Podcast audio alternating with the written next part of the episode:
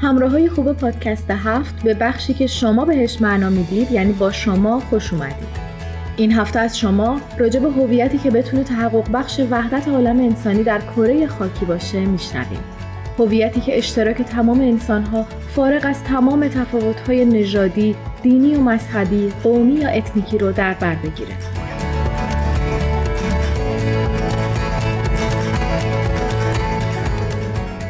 از روز ازل یک کره زمین بوده و یه نوع انسان که خلق شده. تمام این خطکشی ها یا مرزبندی ها که هزار و یک ملیت متفاوت رو تعیین کرده یا اینکه هر کس به واسطه مکان جغرافیایی که قرار گرفته صاحب یک رنگ پوست یا خصیصه ظاهری متفاوت شده یا کلی مثال دیگه تمامش در اولویت دوم قرار می‌گیره. و اون اشتراک اساسی و هویتی که باید بهش برگردیم اشتراک در یکی بودن نوع انسان و شرافت ذاتیشه. امروز از محسا و پویا خواستیم برامون فهمشون رو از هویت وحدت بخش بگن. همینطور بگن که نقش تعلیم و تربیت از فهم این حقیقت از همون اوایل کودکی در خانواده یا محیط های اجتماعی به چه شکله. مفهوم هویت که هم جنبه فردی داره و هم جنبه جمعی در واقع درک ماست از اینکه ما کی هستیم و در کجای این جهان ایستادیم. درک ارتباط خیلی نزدیکی با حس هدفمندی که ما تو زندگی دنبال می‌کنیم داره و البته با نحوه برداشت ما از روابطمون با بقیه. بنابراین اینکه چه عواملی تعیین کننده این هویت هستند مسئله که خیلی جدی باید بهش فکر کرد و مورد توجه قرار داد. خیلی وقتها ممکنه مبنای هویت ما انسانها تفاوتها یا وجوه تمایزمون با بقیه باشه. این تفاوت ها ممکنه واقعی و یا خیالی باشن. به عنوان مثال بعضی ویژگی های جسمانی و اجتماعی ما مثل رنگ و نژاد و جنسیت و ملیت و قومیت که گاهی برای تعریف افراد بشر و تقسیمشون به گروه های مختلف استفاده میشه ممکنه مبنای هویت بعضی از افراد قرار بگیره یعنی بعضی خودشون رو با زن یا مرد بودنشون تعریف بکنن و یا ادعی بر اساس قومیت و ملیتشون وقتی مبنای هویتیابی ما این تفاوت ها باشه طبیعتا ما رو در کنار بعضی از افراد که تو این ویژگی ها با ما شریکن قرار میده و از اون طرف در مقابل یا در تضاد با دیگر افراد. من فکر کنم هر فردی می‌تونه تعریفی از هویت برای خودش داشته باشه. ولی حالا اگه مفهوم هویت یه محور داشته باشه که محورش یگانگی همه انسان ها و نوع بشر باشه یا به یه تعریف دیگه اینکه همه ما عضوی از یه خانواده بشری هستیم اون موقع این هویت من می‌تونه تو مسیر رشد من خیلی موثر باشه. مثلا تفاوت هایی که وجود داره تفاوت قومیتی نژادی نمی‌دونم جنسی مذهبی که خب توی محیط زندگی من به چشم میاد تو تفکرات من نمی‌تونه اثر مخرب بذاره. رابطم رو با اجتماعم به هم نمی‌زنه تو حالت تدافعی و رقابتی نمی‌بره.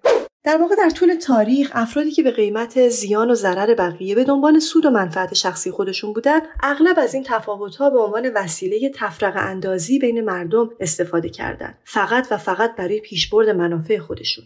که به مرور زمان این تفاوت‌ها و این وجود تمایز به کلیشه های تبدیل شدن که مبنای هویتیابی افراد قرار گرفتن که البته به نظر میاد این شکل محدود و تنگ نظرانه هویتیابی اثرات خیلی مخرب و ویرانگری برای این جهان به همراه داشته.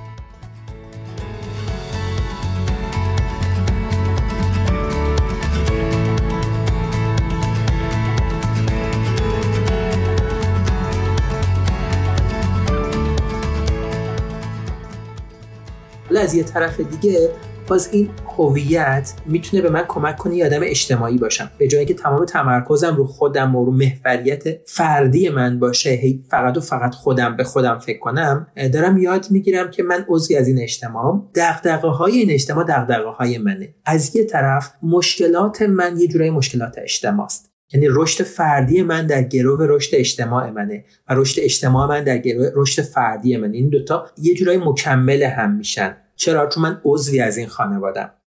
بنابراین اگه می‌خوایم به سمت وحدت بریم و تمدنی روی این زمین بسازیم که مبتنی بر وحدت عالم انسانیه باید هویتهایی فراتر از این تفاوتهای واقعی یا تخیلی ساخته بشن. هویتی که مبتنی بر اساسی ترین جنبه ماهیت بشریه ماهیتی روحانی که همه ما تو شریکیم اینکه همه انسانها با وجود تفاوتهای جسمانی دارای حقیقت روحانی هستند و همه قابلیت ظاهر ساختن صفات و ویژگی های روحانی و ملکوتی رو دارن یک حقیقت روحانی که می‌تونه مبنای هویت اصلی و اولیه هر انسانی باشه.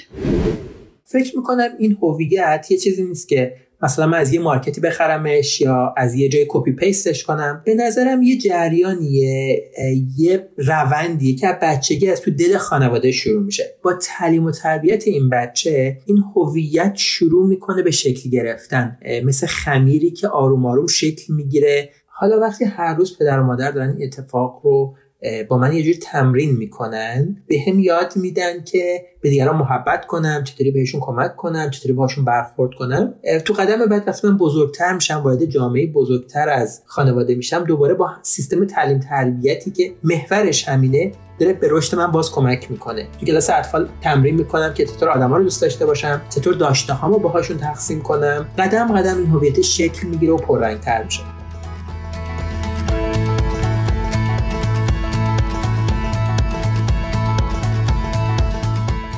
ایجاد این هویت ما دیگه در مقابل و در تضاد با بقیه افراد قرار نمی‌گیریم. دیگه بقیه رو با چشم بیگانه نگاه نمی کنیم همه افراد رو اعضای یک هیکل واحد می‌بینیم. هیکلی که سلول ها و اعضای اون با وجود تفاوت ها و تنوع بسیار زیاد اما در هماهنگی و اتحاد با هم همکاری می‌کنن تا موجودیت انسان رو ممکن بکنن. تعلیم و تربیت صحیح مبتنی بر اصل یگانگی نوع بشر می‌تونه کمک کنه که افراد از کودکی به شیوه آموزش ببینند که برابری و یگانگی نوع بشر رو امری مسلم و حقیقتی غیر قابل انکار بدونن. حذف رقابت خودخواهانه و برتری طلبانه در تعلیم و تربیت عامل مهمی در جهت ایجاد وحدته. در کنار اون وقتی پرورش صفات روحانی و خصایل ملکوتی مثل عدالت، محبت و عشق و امانت مرکز توجه هر آموزشی قرار بگیره، هر تفاوتی در بین به عنوان عامل زیبایی و وحدت بخش در نظر گرفته میشه و در نهایت به افزایش هماهنگی و اتحاد بین افراد بشر کمک می‌کنه. یاد یه داستان از یکی از کتابای نوجوانان افتادم که داره یه داستان کوتاهی رو از یه ماشین چاپی که حرف رش خرابه و به جای رز چاپ می‌کنه داره به نوجوان ارائه میده و من نوجوان اینجا این حس رو می‌گیرم که حرف ر اون توانایی ها و خصوصیاتش رو در قالب حروف الفاس که می‌تونه بروز و ظهور بده و اون هویتش پررنگ تر بشه. دقیقا من انسان وقتی تعریفم از هویتم در قالب جامعه بشری جامعه انسانی اون موقع است که می‌تونم توانایی خودم رو بروز بدم خودم رشد بهتری داشته باشم به رشد جامعه کمک کنم و کمک کنم که دنیای بهتری بسازم. چرا؟ چون مفهوم من از هویت در گرو یه خانواده بزرگ بشریه. امروز داریم می‌بینیم تعصب های مختلف در سراسر جهان به اوج خودشون رسیدن.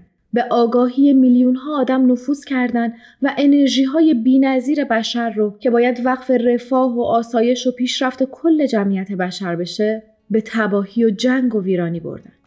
تلاش تک تک ما برای باز تعریف مفاهیمی مثل وحدت و اینکه هویت واقعی ما چیه یه جورایی حیات بخشه. چرا که تک تک قدم هایی که امروز برمیداریم و نسل جدیدی که با این مبنای فکری پرورش میدیم فصل بعدی تاریخ کشور و جهان ما رو میمیسه. پس هم امید داریم به تحقق این وحدت نوع بشر و هم کنار هم قدم برمیداریم تو مسیر دستیابی بهش. تا با شمای بعدی خدا نگهدار.